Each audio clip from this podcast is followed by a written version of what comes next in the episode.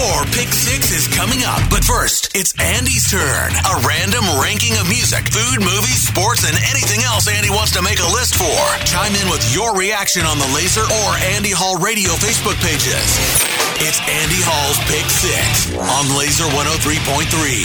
On this day in nineteen ninety-four, Green Day's major label debut, Dookie, was released. It has sold over ten million copies in the U S and over twenty million worldwide. Most certainly a cornerstone of the pop-punk explosion of the nineties. Hey, that sounds like a list. Today I'm giving you my Pick Six pop-punk bands of the nineties. It's brought to you by Route sixty-nine Vapor, your dedicated everything vape shop. Start off with number six, Rancid. Out of the ashes of Operation Ivy arose Rancid in nineteen ninety-one, who became a regular opening act for Green Day and Offspring, among others, boosting their fan base and album sales, especially their nineteen ninety-five release, and Out Come the Wolves, featuring Ruby Soho and a handful of other hits for the band. At number five, Bad Religion. This legendary punk act has actually been around since the nineteen eighties, but saw a sizable boost in popularity in the mid nineteen nineties when Orange County, California became the epicenter for punk rock going mainstream. They're still out there touring to this day. In fact, they're coming to Des Moines May fifteenth with Social Distortion. Ranking number four, Sum forty-one. Speaking of pop-punk bands on our concerts and events calendar, this one's stopping by September twelfth at the Vibrant Music Hall. Sum forty-one's Tour of the Setting Sun will reportedly be their last. Despite mainstream success coming a bit later than many others on this list, there's no denying those crazy kids from north of the border belong here. At number three, Blink one eighty-two. And now we're entering elite territory where pop-punk is concerned, and to be honest, honest, any of the top three on my list has a good argument for the top spot, but this is where I've settled on this trio, mainly because it took the top two on my list to break bands like Blink into the mainstream in the late nineteen nineties, even though they'd been around since nineteen ninety-two. Not taking anything away from the guys or their incredible success, nor their music, but the top two are the top two for good reason. Coming in at number two, The Offspring. One of the hallmarks of pop punk is a sense of humor, whereas many straight up punk bands tend to back causes like human rights, politics, Politics, the environment, et cetera, pop-punk bands give the impression they don't take themselves nearly as seriously. Case in point, one of the genre's best albums, Offspring's nineteen ninety-four release, Smash. For me, it comes down to overall body of work when trying to decipher who I'd rank ahead of Dexter Holland and the guys, and I think the decision is a relatively easy one where that's concerned. Down to the best pop-punk band of the nineteen nineties, at number one,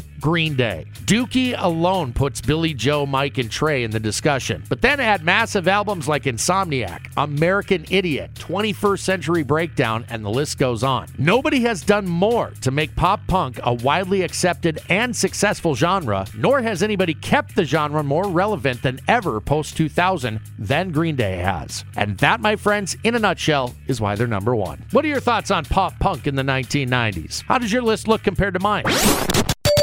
Was Andy Hall's Pick Six. Looking for your thoughts and opinions on the Laser or Andy Hall Radio Facebook pages. Stay tuned. Your Pick Six is coming at the top of the hour on Laser one oh three point three.